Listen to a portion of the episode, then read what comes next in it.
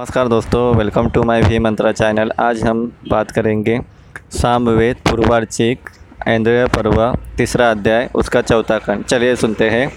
यह इंद्र, निश्चय ही आप वीर व मनोकामना पूरी करने वाले हैं। सोम यज्ञ करने वाले यजमानों ने अपनी रक्षा के लिए आपको बुलाया है। आप हमारी रक्षा कीजिए। आपकी प्रसिद्धि पास भी है और बहुत दूर दूर तक भी फैली हुई है।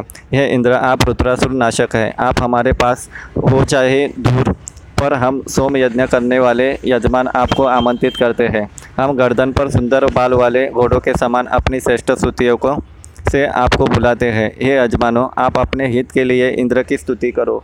वे राक्षसों को जीतने वाले हैं। वे सोमरस से खुश होने वाले हैं। वे यशस्वी, वीर व बुद्धिमान है। आप ऐसे इंद्र की जैसे भी हो, विशेष स्तुति करो। हे इंद्र, आप धनवान यजमानों को और मुझे तीन ऋतुओं में सुखदायी कल्याणकारी तीन मंजिला घर दीजिए। इन्हें पाने के लिए हमें शास्त्रों का प्रयोग न करना पड़े।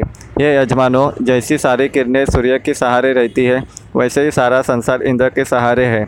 हम भी उन्हीं के सहारे हैं, जैसे पिता के धन में संतान की भागीदारी होती है, वैसे ही इंद्र के धन में हमारी भागीदारी हो। इंद्र उत्पन्न हुए और उत्पन्न होने वालों को बल से भात प्रदान करते हैं। हे इंद्र आप चिरायु है। आपके प्रति श्रद्धा के बिना मनुष्य उस श्रेष्ठ अन्न को नहीं पा सकता है जो इंद्र को पाने के लिए अपनी स्तुतियों के घोड़े नहीं जोड़ता है। इंद्र भी उसके यज्ञ में, में जाने के लिए तथा अन्य घोड़ों को नहीं जोड़ते हैं। हे इंद्र, युद्धों में सहायता के लिए आपको बुलाया जाता है। आप हमारी प्रशंसा प्रार्थनाओं से सुशोभित होते हैं। आप रुद्रासुर नाशक है। आपके धनुष की प्रतंचा अविनाशी है। आप तीनों समय की संध्याओं की प्रार्थना को शोभित कीजिए। हे इंद्र, आप निम्न, मध्यम और उत्तम सभी तरह के धनु के अकेले स्वामी हैं। आप जब गाय आदि अपने यजमानों को दान करना चाहते हैं तो आप कोई भी नहीं, आपको कोई भी नहीं रोक सकता है। यह इंद्र, आप पहले कहाँ चले गए थे? आप इस समय कहाँ हैं? आप बहुत जगह रमते घूमते रहते हैं।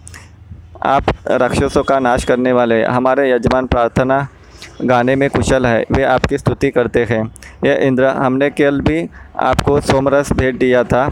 हम आज भी यज्ञ को में आपको सोमरथ भेंट करते हैं। हे अजमानो, आप स्तोत्र गाकर इंद्र की शोभा बढ़ाए। इस तरह ये खंड समाप्त होता है। अगला खंड अगले पार्ट में लेके आऊँगा। Please follow my channel thank you